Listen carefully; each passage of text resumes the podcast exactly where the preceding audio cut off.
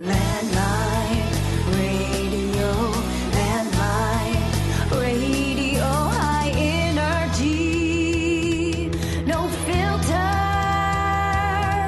Oh yeah.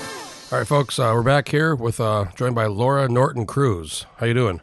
I'm doing well. How are you? I'm uh, I'm pretty good. I saw you, I guess, last week, and you were in Juneau, mm-hmm. and uh, you were doing a lunch and learn, right? Yeah, it was a great opportunity. So, what's your? Tell me, you're you're with the Children's uh, Trust, The right? Alaska Children's Trust, yeah. And and you're And I, I'm the director of the Alaska Resilience Initiative, which is a statewide network of people who, you know, from government departments, tribes, nonprofits, uh, school districts, communities, you know, parents, anyone who shares our goal of ending child maltreatment and intergenerational and systemic trauma. So, preventing trauma and building resilience.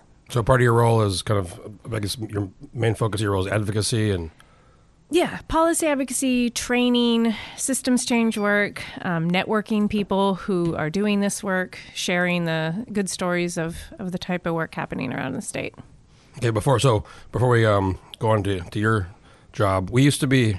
So the first time we met was in Juneau, I think, right in person. Yeah, last week But like many people, I have a lot of Facebook friends. Um, we were friends on Facebook, we were. and then I think something there was, there was an unfriending that occurred. Yeah, I unfriended you. Uh, Wouldn't be the first person, won't be the last. you know, I don't do that much, um, but I was trying to set a good boundary for myself because I got angry so many times. Was it was it was it my com- was it the people commenting or was it some, something? Eh, It was I said- sexist stuff. Oh no! that you said. And I kept saying, "Hey Jeff, like let me take a whole bunch of my time, you know, and try to explain this to you because you seem open to learning." And then it never went anywhere. So, Sometimes it's a little bit of a little bit of provocation, but I'm, tr- yeah. I'm trying. I'm, I'm I doing just, my best. you know, it was tiring after a while. you, you uh, there, there is the unfollow option. There is. So, but now we're back. And now we're back on. But now I'm I'm giving you a second chance. I- We're I- friends again. I, I, like I said, you won't you won't be the last person to to unfriend me, and then re-add me. So well, maybe maybe it'll make a difference. it, it has, and look, we're we're sitting here right now having a great conversation. yeah. So let's talk a little bit about your earlier talking about your background, and you've worked a lot in kind of childhood um, trauma and, and abuse, and then you're now in this role with the Children's Trust. So talk a little bit about your background, and then we'll kind of talk about your current role and what you're doing. Okay. Well, um, I decided actually when I was eight that my life was going to be dedicated to ending child abuse. Um, Eight. Eight. Yeah. Wow, you uh, really knew where you were. Yeah. Most people want to be doctors or I, I mean, pilots or something. I wanted to be a, a lot of things. I think I wanted to be like a paleontologist and a bunch of other things. But I decided at eight that I was going to end child abuse. And um, so the first job I had out of college was a teacher. I was a third grade teacher in a bilingual school. Are you from Alaska or no? Yeah, I'm from Alaska, but I ended up teaching. Um, I went to school in Massachusetts and I taught in California um, in, a, in a low income school district. And it was a. What, what's, what city? Uh, it was called East Palo Alto. Ooh, nice. Ooh, Um, must be a Spanish. It was it was the murder capital of the country for a while. Spanish speaking. It sounds like with that nice accent. Yeah, I speak Spanish. Um, so I taught third grade, and that was, uh, you know, reinforced for me why I wanted to work on child abuse issues because I could see that a lot of my students were struggling with with trauma, with stress, with the stress of poverty, with the stress of being afraid that their parents would be deported, with, you know, the stress of of all sorts of things of um, boyfriends and you know, mom's boyfriend who is abusive. You know, I did domestic violence calls, I did child abuse calls. Um, and I just wanted to create a safe environment for my students, and that led me to social work. So I ended up working at STAR, um, Standing Together Against Rape, as a rape victim advocate and educator, and then I got my degree in social work and worked in um, various projects, but spent a long time in the tribal health system. What brought you back to uh, to Alaska? Was it the Star or was it? I always knew I was coming back to Alaska. Yeah, I left for school, but I knew I was coming back. I spent a year in Australia in 2017, and I um, loved it there. I really did. But I, I've been here since 04, and I just it's a very special place. You know, you, you leave and you you you always think about, especially the people, and then the, the summer. You know, that's the Mm-hmm. nice one. But yeah, no, I, I think a lot of people leave and then. I'm loyal to this place. Where were you born? You were born I was born in California, but Oh, me too. Oh yeah. San Diego. Oh, I was born at Travis Air Force Base. As Oh. soon as my dad got out of the Air Force when I was 10, we moved up here. I was born at Balboa Naval Hospital, Oh, okay. so we're uh, got that in common. Yeah, my dad lived down there for a while when his dad was in the Navy. So, um, when you were at Star, um, how long how long were you at Star for? Um, a year, a little over a year full time, and then um, I did advocacy on call for them when I was in grad school, and I'd come back for, you know, winter break or summer break. So for a little, a few years after that. So how did you get kind of to the children's You said you've been there for a couple three years. Yeah, yeah. I worked. So I worked in the tribal health system on domestic and sexual violence and adverse childhood experiences, and um, I loved the work I was doing. But I kept wishing there was a statewide network of all the people doing this work because I would try to connect with, oh, what are you doing at Alaska Pediatric Partnership, and what are you doing at the Alaska Mental Health Board, and what is, you know, what is this tribal health system doing, and this one, and I just wished there was a network that kind of brought us together and helped share resources and had one hub. And then uh, the Children's Trust got a grant to do that, basically. And so I applied so I could be the one to help build it. I think that's kind of in Alaska. I mean, we have so many nonprofits, and not just in this, um, in your the work you do, but in general, there's all these different whether it's homelessness or whether it's there's all these different kind of groups Mm-hmm. doing stuff, and they aren't necessarily always working together. And I think a lot of people are trying Yeah. to find a way to say, look, if three people are doing the same thing, let's work together. Exactly. I know. believe in that. And also, nonprofits and tribes weren't always working together the way they needed to, or tribal nonprofits and, you know, other nonprofits or school districts. And so there needed to be more coordination between us and sharing of resources. So, the, so the work you're focused on, it's not just sexual abuse; it's all kinds of different traumas or adverse. What was the acronym you used earlier? Adverse childhood experiences. It's ACEs for short. okay, and and this is just going to be a range of all. kinds. Tell tell me kind of all about the different things. that- Sure. I mean, that term, it, it doesn't encompass all things that cause uh, toxic stress to children, and I'll explain what toxic stress is. But adverse childhood experiences, or ACEs, is a term that um, came into use because of a study that was done in the 1990s uh, at Kaiser Permanente in California. Um, and they, they had a study of 17,000 patients, so it was a really large group, and they asked them, they were trying to figure out if adult disease had an origin in childhood. And so they asked these 17,000 people about five things that happened to them when they were children, if they're physically, sexually, or emotionally abused, and if they're physically or emotionally neglected. And then they asked about five things that happened in their household. Was there was a household member incarcerated, or have mental health issues, or substance abuse? Was there domestic violence, and was there parental separation or divorce? And what they found is that as the number of adversities went up, like as someone had more of these adversities during childhood, so did their risk of health problems, of like every health problem you can think It of. seems like it's it's funny because nowadays I think everybody kind of just know like we all know that it's kind of accepted. I mean, more or less, you if you have a bad childhood, you're probably going to have. Before that, it wasn't maybe necessarily kind of known, or didn't people didn't think about it, or Yeah, and I was, you know, I was raised. Um, my mom's a nurse midwife, and she always raised me to kind of have that understanding that if someone's struggling, it's likely because of adaptations they ma- made to the stress in their lives as children. But, um, but for and I and I knew that child abuse was common, but a lot of people didn't. And like the main researcher, when he saw this data, he just wept. He had no idea how common child abuse was, or how common children being exposed to domestic violence was, and it and it really changed medicine. I mean, it still is changing medicine because you know, even though this seems logical, it's not. It's not being used in medicine or used in policy or used in education as much as it could be you know we're still punishing children for for having totally predictable normal adaptations to trauma like trauma changes their brain right trauma changes the way they have to react to the stress in their lives and they're like always looking out for danger and then we punish them for that in schools yeah. I mean, I think it's so you know clear if, if a kid you know kid's raised with two loving parents and you know never worries about you know you know eating or money or or any how to get to school whatever it might be. I mean, obviously they're you know I you look at some of these. I have friends that are teachers and and they'll tell me in some of the schools here that in the wintertime, you know, they'll, they'll basically some of the kids always don't have a jacket or gloves or something, and they have to like basically they buy them for them or people will donate and they'll, they'll try to help it. You know, it's like you think you think about just like dealing with that and then you know doing homework and, and getting educated and, and you know mm-hmm. learn, learning all the basic stuff that kids should should learn and it's it's such a I think it's so I think it's a lot more common. It's probably more common than, than most of us think about. yeah i mean it's really hard to concentrate when you're worrying about survival and when you're worrying about you know constantly being in danger not having enough to eat you know and that's why like the stresses on families are really important it's not just that parents are like choosing to you know, abuse their kids necessarily, um, but that there's a lot of stressors that are acting on families, and we need to figure out to be effective how do we how do we support families? How do we help heal this intergenerationally?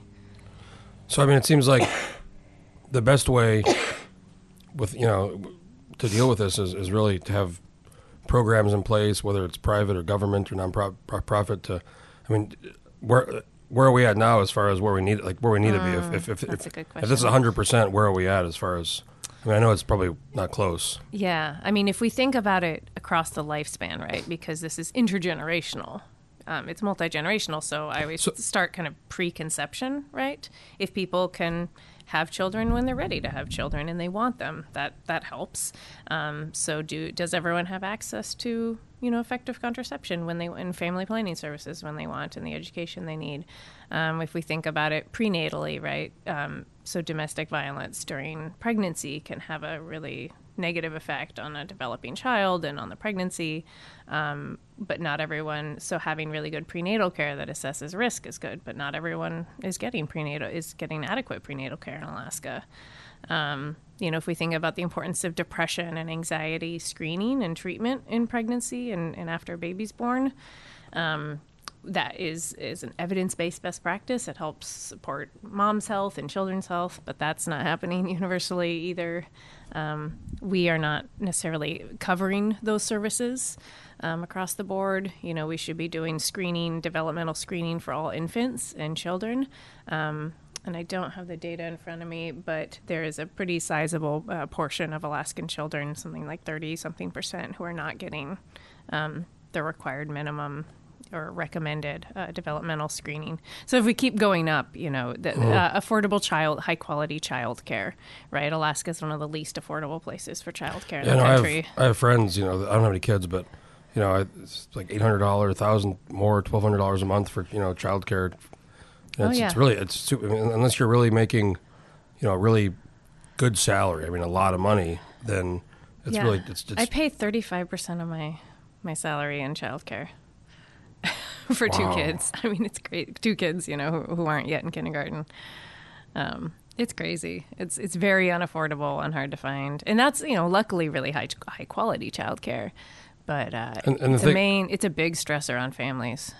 And the thing is, I think some, you know, it's kind of a unrelated, somewhat related, you know, issue is we, we have a pretty low birth rate right now, and, and we need we need people to have kids, but I think a lot of folks aren't having kids um, because of some of these problems, and you know, I mean, you look at Japan right now, their birth rate's basically zero, and they're having these huge problems where they're trying to figure out what are we going to do, because in twenty or thirty or forty years, we're not going to have enough people to be supporting the folks that are aging, and you know, when you have like a system, kind of a you know system to take care, like social security type system. So it's um, It's hard to afford kids right now. I mean, I, I look at, I've said this a lot to friends. So um, if you're say married couple with two kids, right, and you're making a decent income, but say you want to go to dinner and a movie.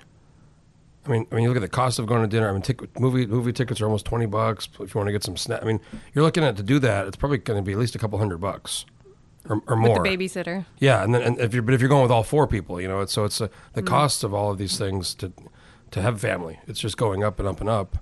Yeah. And then And Alaskan families are struggling. I mean, most families are really struggling financially in terms of paying for child care, um, health care, housing. We have some, we have very high costs of living in those areas. yeah, I've spent time in so many countries, probably namely for a long period of time Australia, and they have basically a single payer system where everyone has insurance. Mm-hmm. And there's also private market if you want to buy additional, pri- but nobody worries about losing the job or you know how many people here do I know that have a job or a spouse has a job they they have to kind of keep because it has insurance for their kid because their kid might have a pro, you know might be sick or they worry about you know and that's another problem probably for a kid you know to something's wrong and they can't go to the doctor. Yeah, I mean, healthcare coverage is a really important uh, protective factor for kids. If kids have Denali Kid Care or private insurance and can go get health care regularly, that's protective for their, you know, healthy development and for the parents to be able to get the help they need and get connected to, you know, for example, like if, if mom or dad is really depressed, that has an effect on kids. And so if kids can come in and get seen and mom and dad can get help with depression, um, that can really help. And then when parents have health care, uh, their kids are more likely to get get seen Um, and so, you know, if we were to take away Medicaid, for example, from a bunch of adults, kids would suffer because the adults aren't getting help for their healthcare needs and the kids aren't going to get in as much. So um, earlier you, you mentioned intergenerational trauma. So this essentially is, you know, you have a bad childhood or your parents have a bad, ch- you know, you're gonna it's gonna be passed on, right? The, the, these problems are gonna be kind of It can be. Yeah, I mean, it's not a, a sentence. You know, people can have More- more- more rough to- childhoods and, and find sources of resilience and protective factors and, you know, healthy adult relationships that help help them to, to not have those long term health effects. Um, but yeah, it increases the risk. It changes kids' bodies to be exposed to chronic stress and toxic stress. So your your role with the um, Alaska Children's Trust. So you're you said policy advocacy. You're working with different um, groups and, and different, um, I guess, nonprofits or just different groups to, to kind of put it, pull, pull pull it all together. Yeah, I mean, we're a network of, you know, people from all sectors who can come together and help guide the work that we do. So collectively, this group came together and created a curriculum for training people in the health and education sectors. And, and there's a group of trainers who do it. Collectively, we came together and decided last session to advocate for a resolution. What was originally a resolution on adverse childhood experiences and trauma informed government. It ended up actually being statute, though, and we got it passed. Um, it was last session. It was Yeah, I remember. I remember that. yeah. So I mean, we're and we're one of the first states to do that to pass uh, this ACEs awareness, trauma informed awareness, into statute. So we are working um, on how to implement that, how to support the administration to implement it in departments, and then you know making sure that legislators all have access to this science and this data.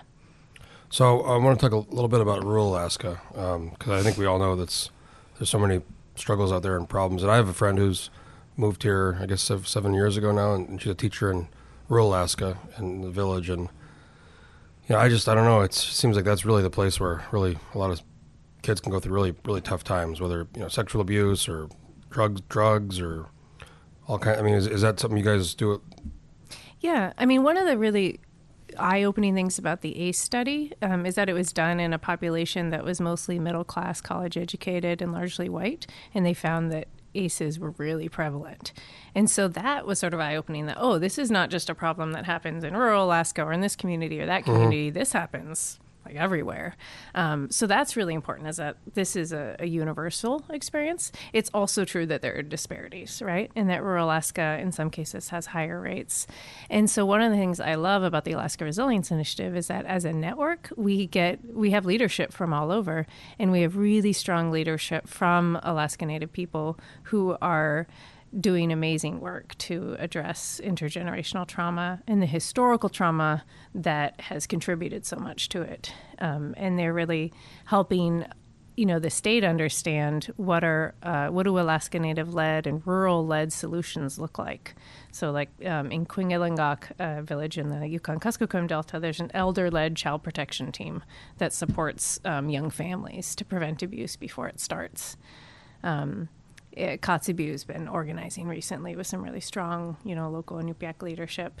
And so, and uh, the native village of Chickaloon has done incredible work to transform the way their tribe does everything their how they run their tribal school, how they do their uh, child welfare. Um, kind of using this trauma lens in a really culturally affirming way. So that's important to the work we do. That in order to address the trauma that exists because of the historical you know trauma that that uh, you know the colonization that took kids away from their parents entire Mhm. Yeah, like generations the uh, away boarding schools. And, absolutely yeah that you know anywhere in the world where that happens I- it has an effect I was in uh I just go back to Australia when I was in Northern Territory. There's you know Aboriginal communities and um, Northern Territory is kind of a, a, where the highest number of Aboriginal Australians are, and it's uh kind of struck me there is is the issues. If you drew a chart with like two sides and, and you listed all the problems the Aboriginal Australians face, and then all the problems Alaska Native people, you would not know which you couldn't pick. You couldn't pick who's who because they're identical. The problems are identical, and uh, I think it has a lot to do with you know the history of, of well the, same- pattern of colonization was almost identical Yeah, it was. you know taking very, kids away from their families putting them in boarding schools abusing them Yeah, and the loss of language, Mm-hmm. you know, and it's um. So I mean, what what what are I guess the I'm just not sure the answer to this, but the main factors. I mean, I guess income would have. I mean, you know, pe- people with more money probably aren't you know going to have more ability to take care of a kid? Maybe is it income? And then, I mean, yeah, it's complicated because, right, the ACE study showed us that even with upper income people, there's emotional abuse, physical abuse, sexual abuse. You know, these things aren't, um, you know, aren't uh, only problems of people with low income, right? on the flip It side, I had some. I grew up with some friends that were very wealthy, but their parents were. Um, I'm not sure if abusive is the right word, but they pushed them so hard Mm-hmm. that they always felt like they had to. You know, it was it was a constant. They were even now they're kind of like you can still kind of see it. It's always they're trying to. You know, Yeah, I mean, I think that all parents need to understand healthy child development and healthy parenting and so on. Um, but it is true that that uh, poverty is a stressor, right? It's a stressor on caregivers. It's a stressor on kids. Not knowing if you're going to get evicted, not knowing if you have enough food to eat, that causes chronic worry, and that has a you know an effect on your endocrine, your neuroendocrine system. That has an effect on your body. Um, yeah. I was reading uh was a Malcolm Gladwell book. Uh, I think it was Outli- maybe Outliers, but it talked about you know some of the, the outcomes of, of kids in these really, really poor communities in New York City, and they started this program. I think it's called KIPP Knowledge. I forget the acronym. KIPP is is yeah like a charter school. Yeah, so they took these kids who, who you know historically they've performed very, poorly because you know a lot of times low, very low income single parent homes. They weren't really focusing on school. They took some of these kids and the program and they put them. It was highly intensive. It was like ten because what they were saying was one of the big factors for like, education is if a kid, you know, takes a summer off and th- they don't do any school at all. Compared to some kid whose parents may be very involved, Yeah. they're in summer camp, they're keeping engaged. Three months later, they lose so much that they're so far behind. So this KIPP program, they put these kids in highly intensive. It was like ten hours a day, and it was year. You know, they took very few breaks. And what they found was was the outcomes of these kids who were in the program were basically the same as, as kids in you know higher income areas, and it was the same kind of you know they were Yeah, I mean investments pay off, especially early. You know, so yeah, I read that book and I'm I'm familiar with some of that work. And when I was a teacher, that's I was trying to create, you know, for the kids the opportunities that that they their parents weren't able to afford. You know, not that their parents didn't love them and value their education, but they didn't have the means to provide those things. And so I was trying to kind of get my school district to provide some of those opportunities. But especially if you look at something like Parents as Teachers, which is a home visitation program. I think uh, Representative Tuck didn't he start? Wasn't he? Chris Tuck was involved in that years ago. Oh, okay. That was one of the things he was. Yeah, I think he still That makes sense. I mean, he they just they passed it, but that, I, I think they didn't. Fund, they haven't been funding it. and it's uh yeah and it's zeroed out in the governor's proposed budget parents as teachers and um i mean that's a program where i looked at the research on it recently and if kids if families got parents as teachers and preschool um, their kids were kindergarten ready right? A much higher percentage of them were kindergarten ready including the kids from low income households right? It, it helped reduce some of that gap between the lower income kids and the higher income kids Yeah. if they got this really good supportive home visitation in preschool. I read an article a while back, and it was um, it was about it was about a study that was done, and they they looked at the vocabulary of kids, and by the time I think it was by the time you're ten years old, the the your vocabulary, like the number of words you knew, had these huge implications and correlations on like what what level of education you would have, how much money you would make. I mean, all these like long term things in your, but just based on you know how how how, how many words you know at the age of 10 and that's all you know goes back to education. Yeah. Although it was interesting, you know, my students when I was teaching third grade in California uh, were all bilingual, um, so they they had certain disadvantages, um, but they also had the advantage of being bilingual and bicultural and knowing how to code switch and knowing how to navigate the world that way. And they were incredibly compassionate and thoughtful and Um, So you you, you touched on the um, governor's budget earlier, proposed budget. yeah, I mean, a, a lot of this I think has to do with how, how our society understands, acknowledges values, and wants to deal with these problems. Right. So a lot of that's government. Um, Maybe talk a little bit about this budget and kind of some of the things that you know are in there that I don't think you're probably a big fan yeah. of. I I'm mean, getting we're the, we're worried. I don't think anybody's a big fan of the budget. yeah. Um, yeah, we're, we're pretty worried about the effect that cutting early childhood programs will have or that cutting education and healthcare. Um, so they want to cut, you know, 300 million out of Medicaid and it's unclear where all of that will come from. But as I said earlier, if you cut adult Medicaid um, and those adults are parents, right, then their child, then that's going to affect their ability to parent, to manage their own health, and, and be there for their kids' development, um, and also their kids' access to healthcare, right? Um, they want to, they're proposing cutting uh, adult dental services, right, which can lead to systemic infections and heart disease. Yeah, there's a big. Uh, I read a study about a huge correlation between your your um, dental health and your, your your heart. I mean, Yeah. if, if you've, Yeah. it's like very. So those are things that worry me. You know, going back to early childhood, right? If it, zeroes out funding for programs like Head Start, which decades of research have shown have have long term positive effects. So not only kids are more likely to graduate um, high school, and but they're more likely to earn higher incomes. They're more likely to be uh, healthy parents later in life, right? So Head Start and other preschool programs have a very very high return on investment. Um, James Heckman, the Nobel Prize winning economist, looked at return on investment. Um, and it's like seven to seventeen dollar return on the dollar for prenatal investing in prenatal and early childhood programs. So, and this budget, you know, zeroes out a lot of those programs. So, I, I don't think it's a smart investment in Alaska, right? Um, So, but I'm sure you're, you you you've been talking to legislators and Mm-hmm. based on your. I mean, I think a lot of folks see the budget and you know the average person might not. You know, most people don't live and breathe Juneau stuff, so they see it and they go like, oh my god, you know. But it seems to me that a lot of this stuff is going to not end up being not end up happening with the proposed budget. I think the legislators are going to be putting a lot more back. Yeah, and, and what we've been trying to do is provide the legislators with the science and the data to be able to make those decisions. You know, hey, here's what we know about early childhood investments. Here's what we know about how much adverse childhood experiences cost the economy, right? So it costs like $866 million a year um, in healthcare costs alone in Alaska. So, you know, we want to think about ways to reduce adverse childhood experiences rather than increase them. So, you know, we should be looking at the budget with that lens. Um, Well, it seems to me. I mean, I've I've always said, you know, if I was if it was up to me, I'd, I'd say we should provide unlimited, you know, contraception to people because because if if you you know end up having a child that might not be planned or might not some you, a child you can't really properly take care of. I mean, the the cost on society. I mean, I don't even know how to measure it. You know, a yeah, the who has a importance is that people can make that choice. Yeah, have the all the options to be able to mm-hmm. make that choice for themselves. Um, So right now, right now in our state, if a, if a kid is you know is abused or is you know sexually abused or physically abused or you know, emotionally, I mean, is it? You know, I'm not. I don't have any kids, so I really don't I hear different things. But is it how easy it is for for a kid to get? Is it hard? I mean, is it hard mm. Oh, to on the get age, help? To get I help. think I mean, depending on the age, I guess obviously is a big factor. you know, but Alaska is a state that that went ahead with the child advocacy center model um, earlier than some other states. We've done a good job with that. So what's, what's that? it's instead of having to go to the police station and tell your child who's been sexually abused, right? Instead of having to go to the police station to tell your story to the detectives and then go to the hospital and go to the ER and tell your story to the nurse and get an exam there, you can go to one place and do it all. And you tell your story once, um, and it's recorded, and you're interviewed by someone who's trained in how to talk to children in an appropriate way. Um, you you can have a medical exam right then and there. It normalizes it. It makes the kid feel safe. It supports the family to get to you know the non-offending caregiver to get the support that they need.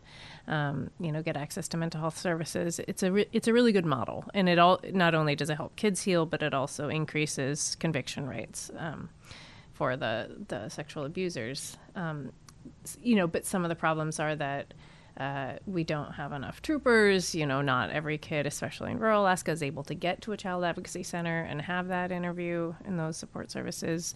There's um, there are a lot of system barriers to kids getting mental health treatment. Um, the kinds of support that any kid would need after that, right? Because Right. I mean, sexual abuse is, is severely traumatizing, but if you tell a- an adult and you're believed right away and you're able to get support services, um, it's it's a very different outcome than if you don't. You know, you're not believed. You're not. You know, you don't even get to tell your story. You know, the the perpetrator is never arrested. Like it's a, it's a different outcome, and so we do have some barriers to kids being able to get um, access to mental health. Yeah, and there's there are a lot of people working on that. I can talk more about those system barriers if you want. Um, but let's see. So how many? And there's the children's trial. I mean, how many different groups or people are? I mean, probably a lot. But what, you know, what, what are the, I guess some of the main? Yeah, it dep- I mean, there there's big statewide groups, and then there's you know individual tribes that are doing amazing work uh, with their ICWA workers, you know, doing uh, child What's that? abuse prevention. ICWA is Indian Child Welfare Act. Okay. So, um, you know, and, and the tribal compacting that's been happening with the child welfare system and tribes to take over some of the investigations and, you know, and foster care placement services. So there's there's a lot of people doing this work in different ways, um, but some of the big players uh, are the Alaska Mental Health Trust Authority and the Mental Health Board, um, All Alaska Pediatric Partnership. Um, oh man, now I'm going to forget probably- people and, really- and you're feel embarrassed if I they're say, didn't Laura, you name for- important you for- people. You forgot us. Yeah, Anchorage and Fairbanks Community Mental Health Services, um, First Alaskans Institute, um, Alaska Native Tribal I mean, Health like, Consortium. it, it seems like there's, there's, I mean, there's no, no shortage of people who recognize, understand, and want to, want to address and, and eliminate this. yeah, and you Um, know, unfortunately, it just seems like it's so, you know, not just in Alaska, but you know, all over the everywhere. It's prevalent. You know, it is. And It, it seems to. I guess more people are aware of it. Maybe not like you- you're talking about that study, and Mm-hmm. just in general, I think more of us kind of acknowledge that you know, Mm-hmm. bad you know bad things happen, and, and we need to do our best as a society to Yeah. reduce it, eliminate it. I like the work that's happening in communities. It really heartens me that um, there are community based coalitions um, that are taking this on. So, like Rock Mat-Su, which is short for Raising Our Children with Kindness Mat-Su, or um, Rock Juneau, or the Southern Kenai Peninsula Resilience Coalition, or the Revilla Island Resilience Initiative. Um, some of the work that's emerging in Fairbanks and Kotzebue, they're, you know, on a community level saying, how can we work across sectors? Because, you know, just my agency can't do this alone, and just my sector can't do this alone. We have to work together to to figure out where you know what are the gaps that kids are falling through and how can we better support families in a kind of primary prevention way where we're just helping connect families to each other so they have social support and they have um, Well, I think with any, I mean, whether it's that or any issue, I think the the more local it gets, the, the, the better it's going to be. yeah and some of them are driving policy change you know some of these local networks So you you going down to Juneau any, anytime soon? You were there, I guess, last week, and you were there before too in Feb- February. right? hopefully um we're like it down there? out